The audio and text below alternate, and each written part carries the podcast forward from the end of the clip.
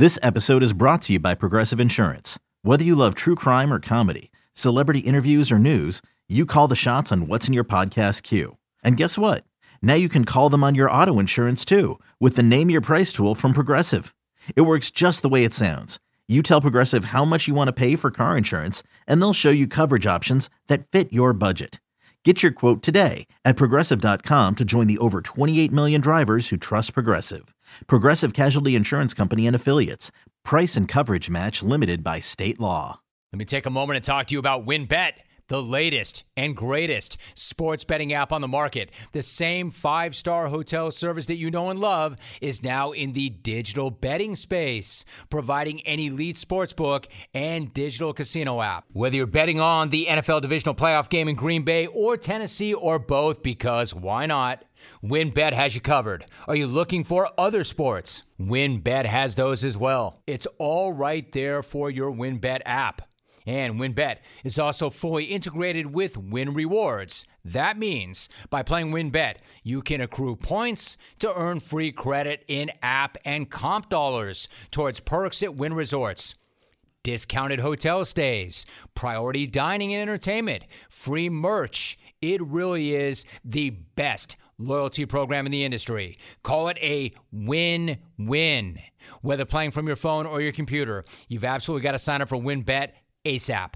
Bet with the best. Get into the game. Terms and conditions at wynnbet.com. You do have to be 21 or older and present in the state where playthrough WynnBET is available. If you or somebody you know has a gambling problem, call 1 800 522 4700. Is Tom Brady your MVP this year or is Aaron Rodgers? I think you should give it to both of them. I mean, think about it 37 and 44 year old guys are dominating the NFL. dominating the NFL today. You, you would have chuckled like that even harder if you would have said that 20 years ago. Like, what a show. It's not happening. I just feel like if you don't give it to both of them, you're kind of doing a disservice to the award.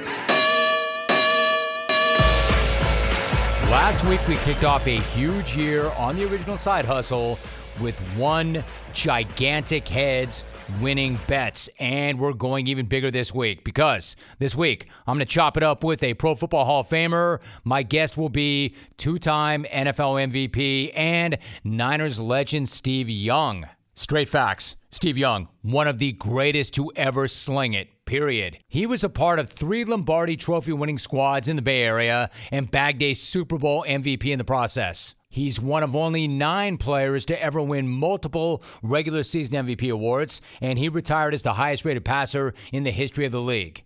Plus, he has been every bit as prolific in retirement, establishing himself as one of the best NFL analysts in the game and a tremendous success in the business world. Simply put, the man brings insight and experience that you just will not find anywhere else. So let's not waste another second. Let's get right to the good stuff. It is episode 205 with Hall of Famer Steve Young, and it's coming at you right now.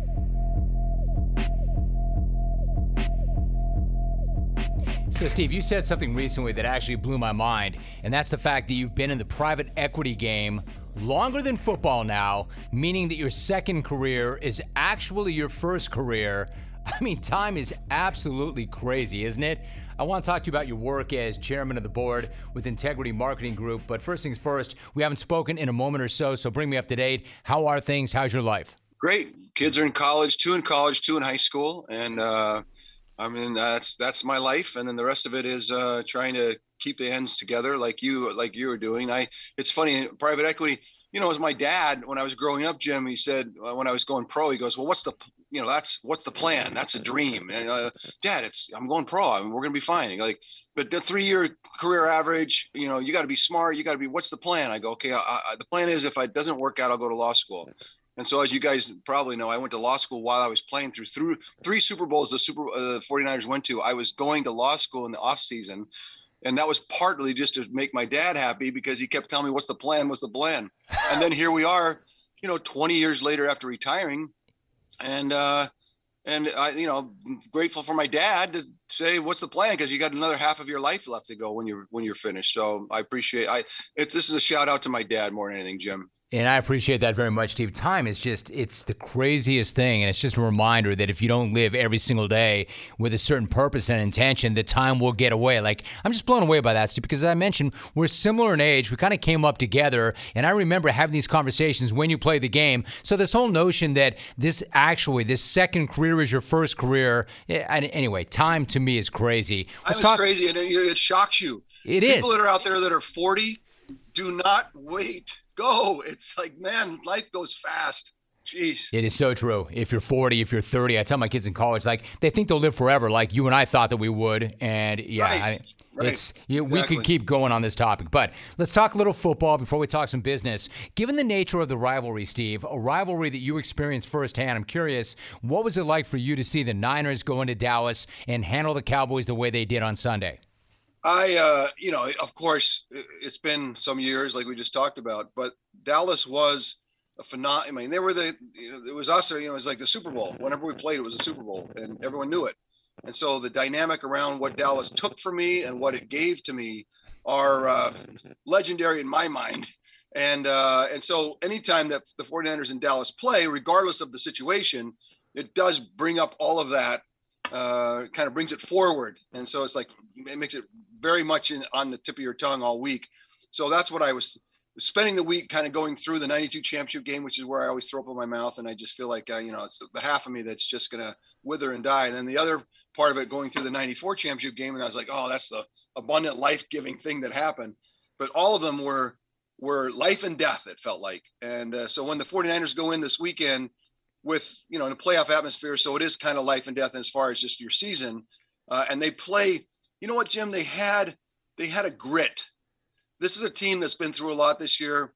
They put themselves in a jam by uh, giving away two first round draft choices and going for a quarterback and essentially telling jimmy you're not the answer and then have jimmy stay around and then how jimmy has dealt with that in such a productive way. You got to give him tons of credit. Trey's also tried to figure out how to be productive. And how Kyle in my mind on Sunday it was very obvious what an what an excellent and above the line coach Kyle Shanahan is and and really kind of that's what I took from Sunday's game is my gosh, our coaching staff really outshined the, the, Cowboys. Oh, he's a genius. Kyle Shanahan is an absolute genius. Mike McCarthy, not quite that. In fact, I, I want to go back. Steve, you had a fascinating line just there. You you said that this is what Dallas gave to me and this is what Dallas took away from me.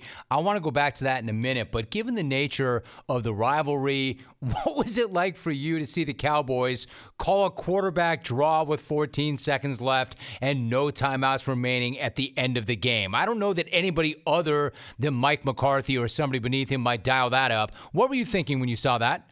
Well, remember, there's a lot. I mean, 14 penalties. They played poorly, right? And they did. And then we talk about the grit that a team comes out of a locker room. You can smell the the unified unified nature of a team. They can you can see it. You can feel it. And uh, and I saw the 49ers becoming that in the last month, especially and I knew they were going to be a tough out. When I saw them, the way that the Cowboys play, you can see that they're still missing that. They don't have that connective kind of, uh, you know, that that what, what what do you call it? Just that the moral authority in the locker room that you have to have to kind of take care of business. And so, what led up to that call was a lot of mis misdeeds from the quarterback, from Dak, from play calling, from defense that we thought was going to be overwhelming because they have all the talent, the defensive front, uh, the 14 penalties. So all of a sudden you get there. Now you have miraculously because of the interception that Jimmy threw and then a, uh, an overthrow, you have a shot. I mean, just like a, it's a miracle that you're even in the spot. And now you're at the 40. You got yourself there really smartly, I thought. Now at the 40, you have 14 seconds. Everybody knows, Jim, that's played. 17 seconds is the is the necessary cushion you need to run a play and then spike it. Anything less is on the edge. And so you have 14. Okay. I would personally, where they were at the 40, I'm taking two shots at the end zone. I get two with 14 seconds. And that's what I'm going to do. They decided, no, we're going to run and try to get closer to get to one shot, maybe instead of the 40 or the 20 or the 25 or the 30. The problem is, is that with 14 seconds, everybody knows that you're on the you're on the edge. And so, not only that, to exacerbate the issue, when you end up with the ball in your hand in that kind of situation, everyone should know that you have to get it to the referee because the ball cannot be put in play until he touches it. So get it to him. And they didn't do that. They ran in as, as if they could start the play. He kept telling the off, you know, the center, take the ball, snap it. Like then the, finally the referee comes through, the umpire has to come through, and he's coming through next to the center because he's trying to help him out. Like usually he would go around. He's like, I got to go through here. I got to help him. Then he had to touch it. By then it was all it was gone. And so to me, it was foible upon foible upon foible that didn't give them at least that last shot in the end zone. This episode is brought to you by the Jordan Harbinger Show. Hey, you want a new podcast to look forward to every single week? One that's entertaining, informative, and packed with actionable content? Of course you do. The average podcast listener has six shows in rotation, so you're most likely not just listening to the Jim Rome podcast, and that's totally fine. In fact, let me suggest a podcast that you should add to your list. It's the Jordan Harbinger Show, a top shelf podcast named Best of Apple in 2018. Jordan dives into the minds of fascinating people, from athletes authors, and scientists to mobsters, spies, hostage negotiators, and more. Harbinger he's got this incredible talent for getting his guests to share never been heard before stories and thought provoking insights. Without fail, he is able to pull out tactical bits of wisdom in every single episode, all with the noble cause to make you a more informed, critical thinker to better operate in today's complicated world. What I'm saying is, Jordan is one of the goats when it comes to podcasting, and he has got one of the most highly rated self development shows out there right now. Point blank, this dude is smart, he's funny, he is easy to listen to. You will find actionable advice that can improve your life directly. You cannot go wrong with adding the Jordan Harbinger show to your rotation. It is incredibly interesting. There is never a dull show. Search for the Jordan Harbinger show. That's H A R B as in boy. I N as in Nancy, G E R on Apple Podcasts, Spotify, or wherever you listen to your podcasts. So, Steve, everybody who had to know, I mean, of the guys who had to know, nobody knew, but everybody else knew, and yet they were still quick to point the fingers at the referees after the fact. I mean, it was just I, a disaster. I, I, was, Jim, I was supremely disappointed in Dak after right. the game. I was too. To leave, to leave said and unsaid things that allowed, look, everybody, when something devastating happens, and I've been there, you just talked about it in some of these games, and if you walk in and you're going to find the mitigation for what happened, you will never be who you want to be. If you're going to find the accountability, you're going to have an like a propulsion to what you want to be. And so there's that moment when, in the end, the, the referee, everyone did their job except for you, because you need to know that that ball needs to get the referee and get the snap. That it's on you, and and to own it in that moment would have been very powerful for Dak. And to have him when they talked about the bottles being thrown at the referees and kind of tacitly say that's cool, that is not cool. And uh, I can't say that more strongly. Uh, honestly, Steve, I agree with you. And I, have always been extremely high on Dak, his toughness, his character, his moral fiber. Hundred percent. It's a mistake. He'll he'll regret it because he's a tough-minded, really strong leader. He's a. That's the point. He is the leader of that team. That he speaks for that team, and that's a that's a sacred role that that's why he'll I think he'll regret that. Maybe in the near, near term he'll he'll try to correct it. Hopefully in the next few days. Hopefully so. I would think so. So you have three rings and you led the Niners to one yourself. You're a two-time MVP, but one of your defining moments is something we touched on earlier. It's when you led the Niners over the Cowboys in the 94 NFC title game. You had suffered a severe neck injury, and then that was a very different time. What did you have to do to make that happen? Because obviously, availability is your great ability, but that was a really, really significant thing you had to yeah. go through to get there. What did that you do? Such a stupid thing too, because we were just fiddling around before practice, and Richard Dent ran into me as I was tying my shoe, um, uh, and that's what got it started. But it was it was a problem overnight, and uh, that's all kind of the shots of anti-inflammatories and painkillers, and just trying to get the mobility in your neck so you can turn and uh, look to the right and see an out route, you know, and find a corner. Uh, that was just. But I, I look, Jim. I think that like Matthew Stafford was playing with an injury last week and he never said a word about it. Uh, I brought it up in an interview with him. He's like, yeah, you know, guys that play a long time know that you can't belabor what's wrong. You got to focus on what's right and make it happen. And if you're, again, it goes back to the situation we just talked about mitigation and accountability. If you're looking for mitigation and all the reasons why things aren't working or why they can't work or why something's wrong, in football with 50 guys, there is a book written every day on mitigation and if you're going to concentrate on that, you're you're finished. And so I think that's in my mind. I look back and I forgot when I I wrote my book about that experience, and I'd completely forgotten about the neck huh. because it because it like it couldn't matter. You know what I mean? It's like it couldn't matter, so then it didn't matter, and uh, you did what you did. And, and and if it hadn't won the game or something went wrong, the last thing you can ever say to yourself is, "Oh, my neck." It's just not the way to go it's an amazing thing. Like the culture of the thing, Steve, is so different. Like I guess, I guess nobody wants to hear about it, and nobody really cares. But it's a real thing. I mean, you're out there literally risking your life, and especially now, the game is played so differently. As an example, you had a conversation with Tom Brady recently about what it's like to play quarterback right now. What did he tell you?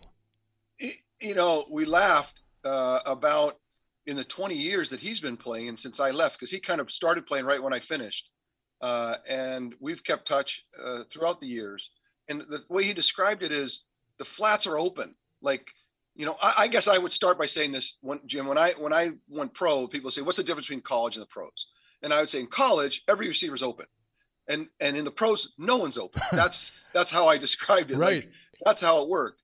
And I think Tom would, appre- would would agree with that kind of statement maybe 20 years ago. Today, because the game has become so much more college-like because of safety issues, rule changes, unfair uh, uh, issue. I mean, unfair uh, uh, uh kind of level the playing field with defenses. Um, uh, players and coaches have limited time together because of the CBA.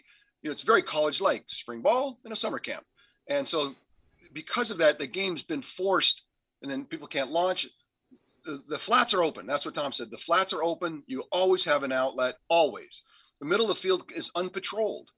Like it's no longer, it used to be if you were in the middle of the field between the hashes as a receiver and as a quarterback, it was a place where you, you know, nobody went unprepared and really without knowing exactly what they what they're doing. You just get yourself not only hurt, but you get yourself intercepted. You get all kinds of chaos happens inside there. It's just it's unpatrolled now because safeties can't launch, they can't do the things they did before. And then the third thing he said was, no one can hit you.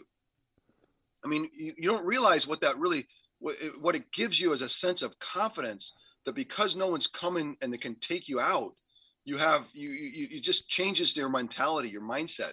And that's why the game is coming more and more to quarterbacks and what they're capable of doing, what they're available. And the guys that are experienced, who have the rigor in their mind of how tough it is and how like you know the Aaron Rodgers, Tom Brady's guys have been around a long time, and, and Matthew Stafford's they know that they can take advantage of those changes. I I always say that Peyton Manning retired what six years ago.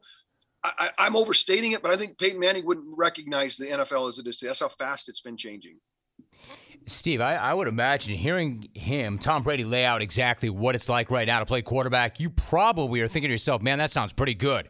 That sounds pretty good to me. What a great way to play the game. Like Aaron Rodgers, to your point, is another guy takes advantage of it. I, am really, I'm fascinated whenever you talk about young quarterbacks and the way the game has changed right now. Aaron Rodgers actually is an older guy with an older mind who has seen everything, done everything, but he plays the game the way the new breed plays the game, right? He gets off his spot, he gets out, he moves around. I'm curious, what do you make of Aaron Rodgers playing at the level that he is at 37, and especially the way he does play the game this late in his career?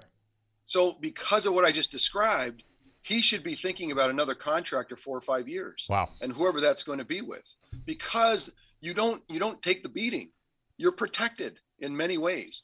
And because the ball's coming out, the flats are open, the middle's unpatrolled, there's so much more opportunity to get the ball out of your hands. You're not stuck with it. And then every once in a while, when you are, unlike Tom, he can get out and go. He still can do it. He can spit out 50 yards rushing if he needed to anytime. And so in that way, it's the ultimate weapon right now. And that's why he's so he's become strangely as he gets older, he's becoming more dangerous because of what I just described, the changes that have happened. The the game is coming, especially if you have some some it's coming to Josh Allen and Patrick Mahomes and and uh, you know it has been for Russell Wilson or, or, or anyone else that can move. The game's coming to them. But for a guy that's been around, who was trained in a more difficult era, that's when you you know your your mind is uh, that much more keener. You're it's it's uh it's not I, I won't call it an unfair fight, but it's a reason why you can continue to play and be and be very and, and win an MVP like Tom's about to do at 44 years old. That, that was impossible. That was impossible 20 years ago. But today, because of what's what Tom, what you what I just described, it is possible, and that maybe 45. because you don't you, you're not challenged in the in the physical way you used to be. And the thing is the ball's coming out because more people are open. It's more college like than it's ever been. It's it's still highly competitive super fast game but the but the sophistication jim has you know reduced significantly this podcast is brought to you by DirecTV Stream. I love this product. I use it. Now, let me ask you this Does this sound familiar? You've got the one device that allows you to catch the game live, another one that lets you stream your favorite programs, you watch sports highlights on your phone, and you've got your neighbors, best friends log in for all the good stuff. Listen, I want to tell you about a simple way to get all of that entertainment that you love without all that hassle. It's called DirecTV Stream, and it brings your live TV and on demand favorites together like never before, so you can watch your favorite sports, movies, and shows all in one place. That means no more juggling remotes, no need to buy another device ever again, and the best part, there is no annual contract. Get rid of the clutter and the confusion. Get your TV together with DirecTV Stream. You can learn more at directv.com. Compatible device required. Content varies by package.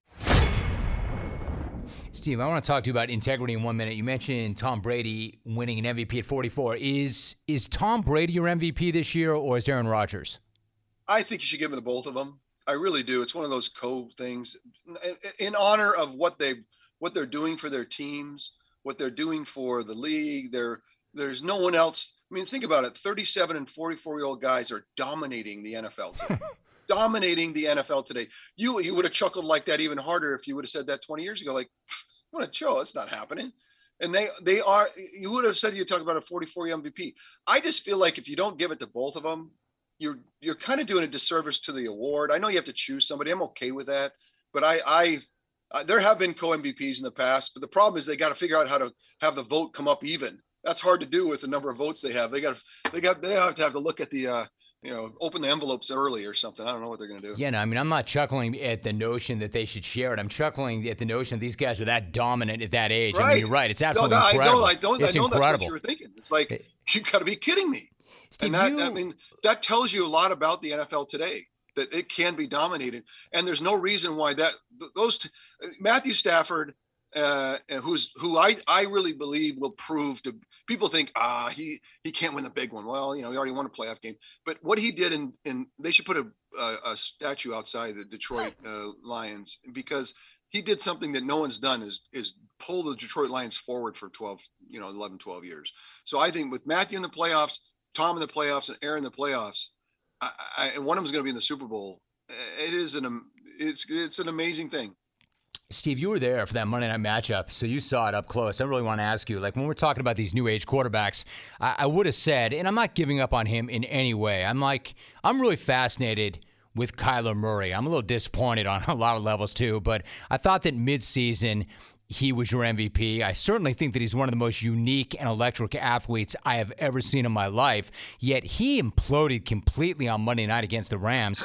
You were there. What do you make of how he looked, and what does he have to do to take that next step as both a player and a leader of that franchise? Like for most quarterbacks, Jim, you have to start with the help that you get, and and I think that that offense is haphazard. I'll call it and really relies on Kyler to do a lot of very sophisticated things, which um, you know we saw him on Monday night right before Thanksgiving, right after, where they were the, at the peak. I think they were ten and two, and you look at the film and you're like, this guy is a really solid. You know, I always say guys that can move around are they runners who can throw, or are they sophisticated passers who can run? And I was saying he's on his way to the latter. He's on his way to the guy that, and, and so I think that what's happened is that like Patrick Mahomes earlier in the year. It happened to him later in the year. The league says, hey, you what?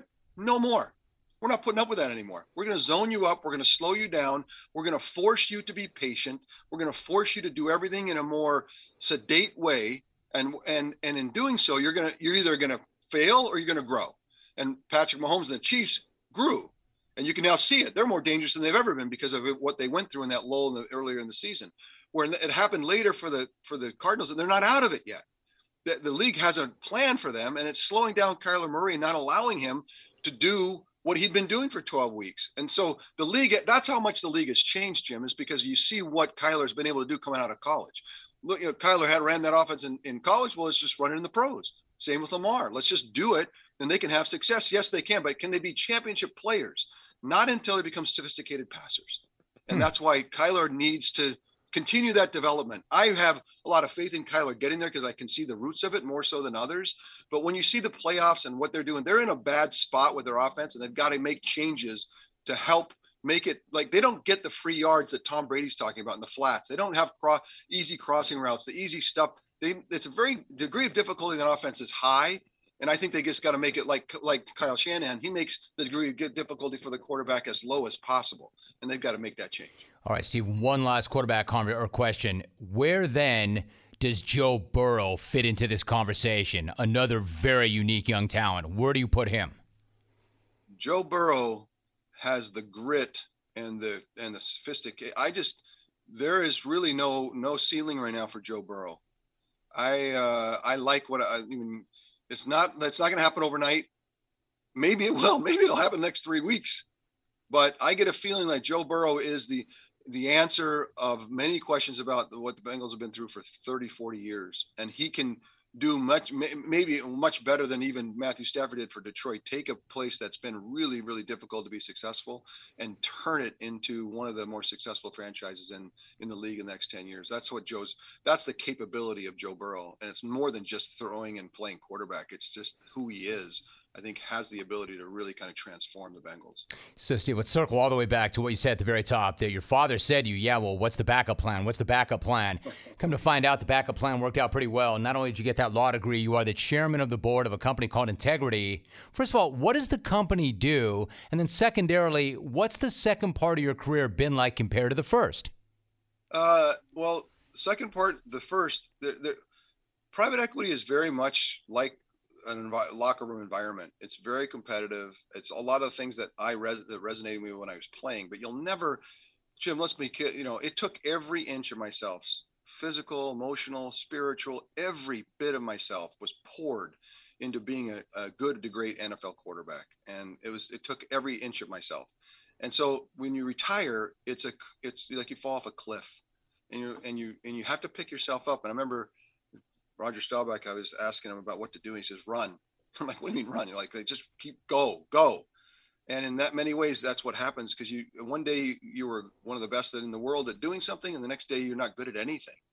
And so some of that is humility and kind of kind of figuring out how to start over. But transitioning from the pro, eh, the pro game is, I mean, for the NFL, it's really tough because you don't find anything, and people crave that that uh, that thing that asks so much of you and they keep trying to recreate it, and that's not going to happen. Private equity is not recreating playing quarterback for the 49ers. Like you have to leave it. It's gone, done, finished it. Not bury it, but you have to leave it and run like Roger Staubach. Don't wait around for people to come talk to you about it. Like it's fine to talk about, but don't you wait around for it. Like go.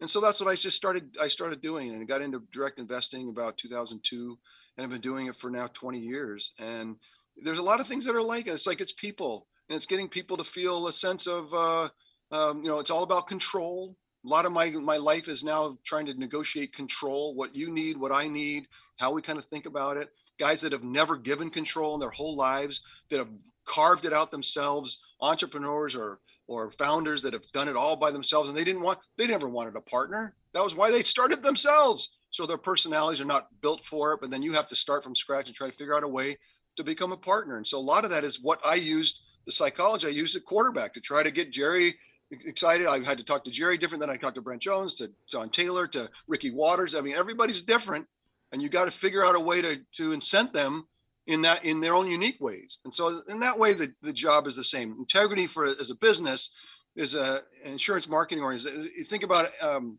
kind of the best parts, the end of your life, where it's like senior living, um, all kinds of those products. They develop those products. But the thing that I think that you you're asking me about is what happened is the CEO of that business, Brian Adams, came to me about two years ago and said, "Look, Steve, I think one of the problems with corporate America is that we're not giving equity to the, to the employees. We're, we continue to have a transactional relation with employees where I pay you, you do your job, but nobody gets to be a part of the growth of the business. I want to give them equity. I want to have them owners. I want them, my employees to be owners alongside and sit at the table with me. And I thought, let's do it. And he did it.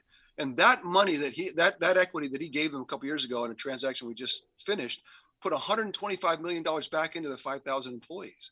And so it's just my I guess why I'm willing to say that because I don't need any I'm not touting any horn. What I want is a model for people out there that are running businesses that one of the solutions to a lot of our problems today is to build equity and ownership and a sense of shared ownership with employee base. I think it's something that we I want people to know integrity because I want them to know it as a model. I really appreciate what Brian did and I think that's worth just saying it here Jim on your platform just saying people go, "Huh, I never thought about that. That really would be change the di- it would change the dynamic. Remember when you know Jim, you know this, back in like the late 80s we went on uh, a strike for the NFL in 1987.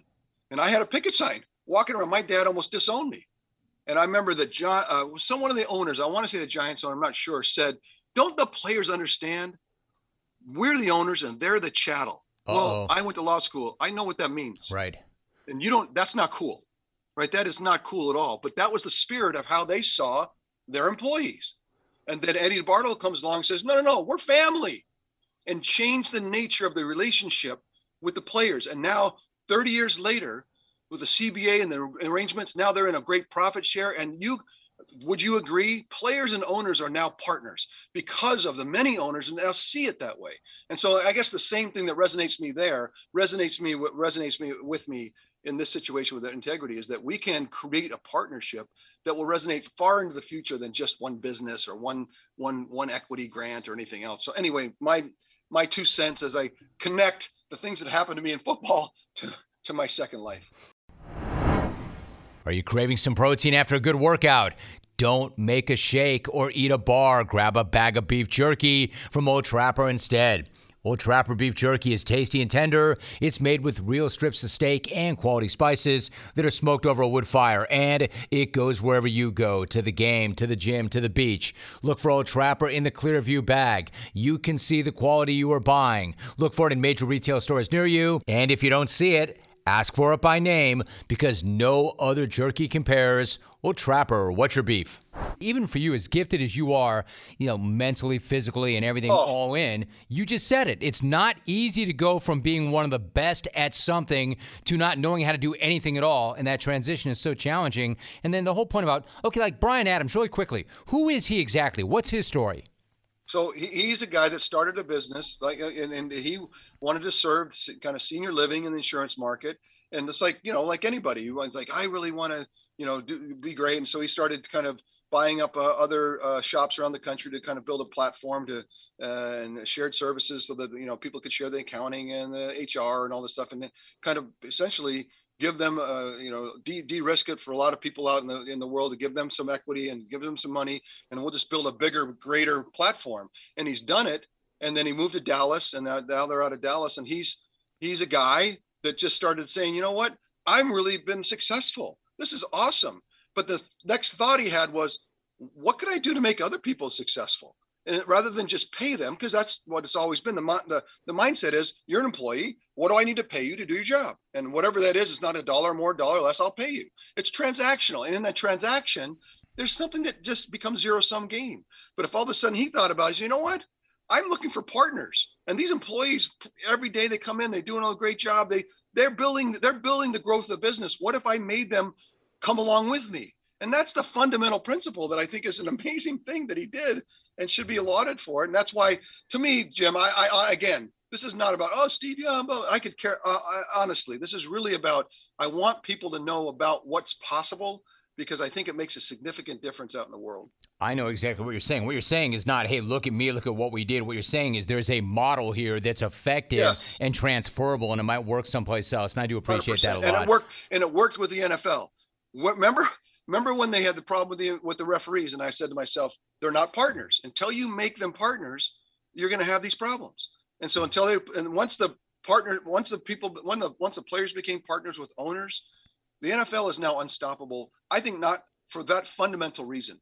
Players and owners are more partners. They still think that's not perfect, but because there's more of a sense of partnership, that's where that's the rock of the NFL. That's why it's going to be difficult to beat. Hmm. See, one last thought. You mentioned very just in passing. You mentioned like you had to relate to the other guys in the locker room, like you had to talk to Jerry Rice one way, John Taylor another way. I mean, I I remember those teams. There were such amazing personalities. I remember talking to so many guys on that team. Roger Craig, I thought was incredible to talk to. I remember sitting down and having a TV interview, Steve, early in the '90s with Harris Barton, and I was blown away by how interesting he was. Yeah, right? Like super, super guy. I'm curious, as a quarterback, when you've got so many diverse personalities and there's so many guys from different backgrounds, that of course is what makes it work and in some ways doesn't work. But if you're the face of the franchise and you're leading from the front, how in the world did you go about trying to relate to and connect with all these different guys with all these different backgrounds? It's got to be an art to that, right? It is. There isn't. I remember psychology. I, I didn't major in psychology in college, but I should have. Because if you want to have a great quality that quarterbacks need is psychology. And be able to have uh, a lot of different gears and different kind of ways to engage people and be very diverse in how you do it. Because if you just think you're going to deal with everyone the same way and it was really bill walsh that started me thinking about how to do this better. He's the one that stood up in the first meeting at, uh, at training camp and said look i'm looking to integrate this team. And we're all black and white guys. We're like oh well that's integrating racially. We get that but he said, no, it's way more than that. It's it's everything that separates us. And his theory was that if I can create some common shared experiences amongst everyone, cross fertilize them, everyone on the team, that I can, you know, whether you're in the lock, lunchroom, the locker room, or the bus, or the plane, or the hotels, he wanted to force interaction. There'd be times the quarterbacks, I remember in two days, we'd come for the lunch and we'd get our tray and we'd sit down because all the quarterbacks sat together because it was comfortable. That's who we knew. It wasn't against anybody else. It's just your your your guys and he'd come in and say out and he'd make you pick up your tray and walk over and sit with someone you didn't know as well. And then in that conversation you create that that that connection. And he talked about it as shared love. He wanted us to love each other. And we all remember i remember us chuckling. We're like oh that's funny in football players you know? But he he was very uh, uh, upfront about it. He says if i can get you guys to have that sense of in, uh, uh integration and that shared common experiences that no matter what the socioeconomic background, geography, language, where you went to school, what position you play, all the things that slightly separate us or greatly separate us in race and anything else. What if we could just create a space where we all felt as one? Because he said, I remember this vividly. Go, we're going to be in Lambeau Field. It's going to be 30 to 33 degrees I mean, I'm sorry, you go 30 degrees and still raining, which is impossible, but for whatever reason, it always happens at Lambeau. It's 30 degrees and still raining. You're soaking wet. You've never been colder in the wind. We're down by four. We got a minute 10 left, and we're on our own 20, and we got to go 80 yards. And I want you guys to be in the huddle and be able to look at each other and sense the sense of commitment and and he would say love for each other because that's how we're going to get it done. And so for me, that's that's how I started to think about how I talked to Jerry Rice or Brent Jones or Ricky Watters or and we we weren't great, we weren't perfect. We failed with Charles Haley. We failed with Ricky Watters. Both guys left and cost us maybe Super Bowls because we didn't we didn't do a very good job of that. But generally we were two or three generations ahead and that's thanks to bill walsh and what he taught me. Steve can you i think that's fascinating. Really quickly can you explain this to me? And i'm not really sure why this is but those two guys you just mentioned ricky watters and charles haley whatever i'm just a media guy. But you know what? I did really well with both those guys and they both did really well with me and haley especially because that's just a different cat altogether. Amazing player but a different cat. Do you have a theory on that? They would come on the show and I love talking to them, and they like doing it. I, I, I think that we don't appreciate. I mean, Charles has uh, chronicled his his mental right. health issues and yes. getting getting the help and and changing his whole persona. I mean, I Charles, you, I, I mean, Charles is one of my best. Well, not, we don't see each other very much, but we're very, very friendly now because it's just he's a phenomenal human being, and I think that in many ways that's that sense of partnership that where we were where we were two or three generations ahead bill used to talk about mental health. He used to talk about marriage counseling. He used to talk about uh, what you ate and how you slept and stuff that we now take very much for granted. The nfl and even the nba and others are using all these metrics to try to figure out how to be optimized. Bill was just kind of generally thinking about it, had no way to actually enact it. And so that's why i say the failures we had i think it's important we kind of recognize for all the successes because we had hundreds of successes because of the way bill taught about it. I bring up to just because you got to be honest with yourself because the, some of the two biggest mistakes we ever made was to trade or let Charles Haley go to the Cowboys sure. in 1991. You bet. I mean, I was just, what in the world are we doing? And then to let Ricky Watters go after 94, when we didn't really respond, we did not respond to the running back for three or four years. In that in that time, you have a Super Bowl ready team that needs needs a runner, and uh, and and we can say, uh, you know, for uh, and I, that's why I say it's not their fault, it's our fault. It's not Ricky's fault. It's not Charles's fault. It's our fault because we didn't get it kind of put together in a way that kind of created a space for everyone to be successful and abundant. I, I was fascinated by both those guys as players and guys. And now a message from Discover about customer service and common sense. When you have credit card questions, it is nice to have them answered by a real person, you know, somebody who can actually understand your issues and work to resolve them. In other words, what you don't need is a robot. That's why Discover offers helpful, US based representatives available 24 7. No wonder we call it live customer service. Discover. Exceptionally common sense. Final thought, Steve. I, I want to make this point clear too. I do we do a lot of work with BYU in terms of content. Like they avail their coaches and players. I love that program. I, I do really well with the program, and I'm fascinated by the program and the grit and the heart and all the things that make it so unique. Like when you're the quarterback and you were just explaining, if I could get a degree in psychology and find a way to relate to all these guys because our backgrounds are so different, your background was very different. What was it like for you to play there? And then were I mean, were there other like-minded people with similar backgrounds to yours? I mean, is there anything really like playing ball and going to college at BYU compared to everything else in the locker room? Well, I think most of anything you can have a perception from outside, but there's also the reality inside. And the reality inside is that the spirit of the place was very much how Bill Walsh thought about the world. That was the guys I played with. And when I got back to the 49ers after being in Tampa Bay, starting with the Express, as you, re- you remember those oh, days, yeah.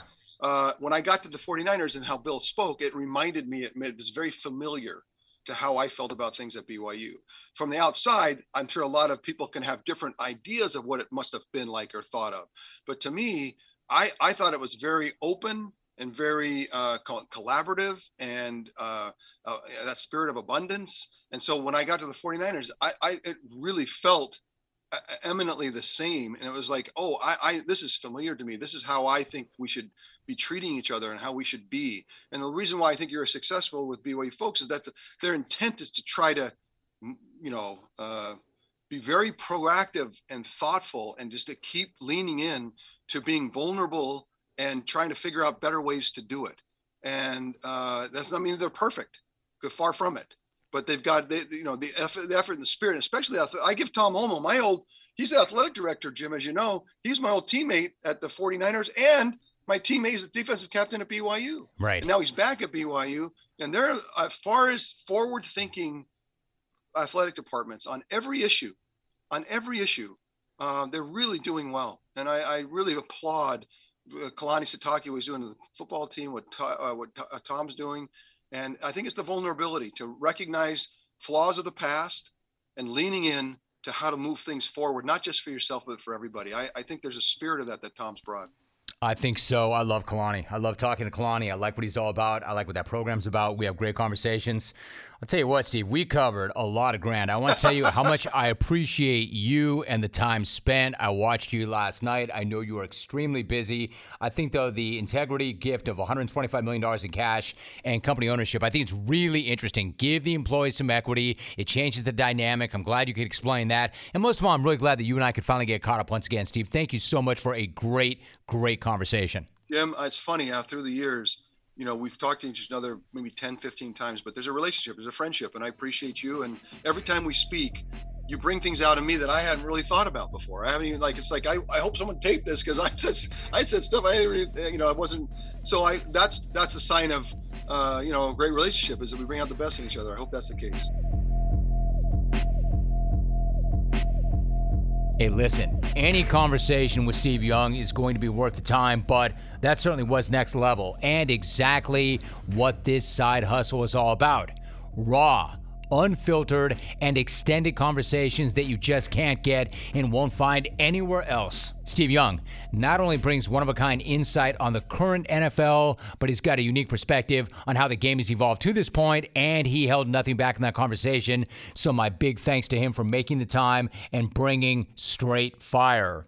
If you're looking for more insightful chats just like that one, we have a lot more on the way, and in fact, a lot more behind you. In fact, more than 200 episodes just like that one. And episode 206, which drops next week. So you can get ahead of that by taking a second and smashing the subscribe button. That way, each episode will find its way right to you, and you don't have to go looking for it once it becomes live. So if you don't mind, and I would really appreciate this, take a second and do that. And in the meantime, I'm going to hit you with your voicemails. First new message. What's up, Vince Mac? It's Brady. I just want to say thank you for that Jungle Karma. Bills Mafia definitely appreciated that. And if we could just get some more for this upcoming game against KC, that'd be great. I know Andy Reid's probably trying to get a couple buckets, so hook us up, Rome.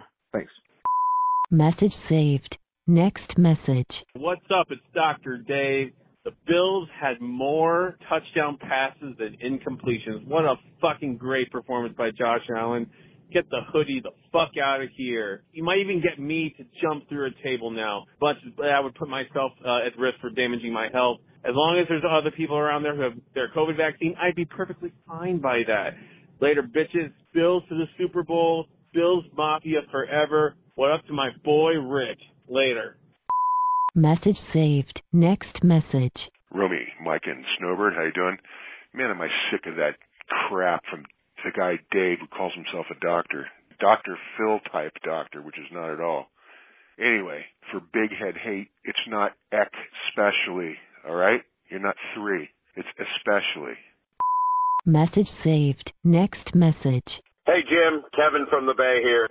Called you a little over a year ago with a nice little parody ditty. Thought I'd do an encore. One, two, three. You know Victor and Silk Bra left and the VIC, but do you recall the most infamous clone of all? Larry the red-faced moron has a very shiny nose, loves to sing karaoke, even if his songs really blow. All of the other clones used to laugh and call him names. They never let poor Larry join in any smack off games. Then one foggy Christmas Eve, that Smack came to say, Larry, with your face so bright, won't you host my show tonight? Then how all the clones loved him as they shouted out with glee, Larry the red-faced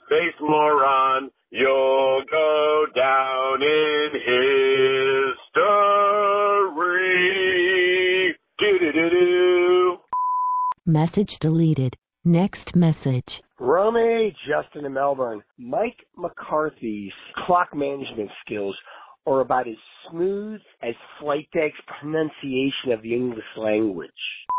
Message saved. You have no more messages. Okay, picture this. It's Friday afternoon when a thought hits you. I can waste another weekend doing the same old whatever, or I can conquer it. I can hop into my all new Hyundai Santa Fe and hit the road. Any road. The steeper, the better. Because my all new Santa Fe is available with HTRAC, all wheel drive, so I can hit the trail without a worry in the world. Heck, with three rows and best in class rear cargo space, I can pack the whole family in with all our gear. We've got available dual wireless charging for our phones, so we'll never lose touch with civilization, and we won't lose touch with the primordial power of Mother Earth. So, which is it? Waste the weekend or do something a little more epic? And conquer it in the all new Hyundai Santa Fe. Visit HyundaiUSA.com or call 562-314-4603 for more details. Hyundai, there's joy in every journey.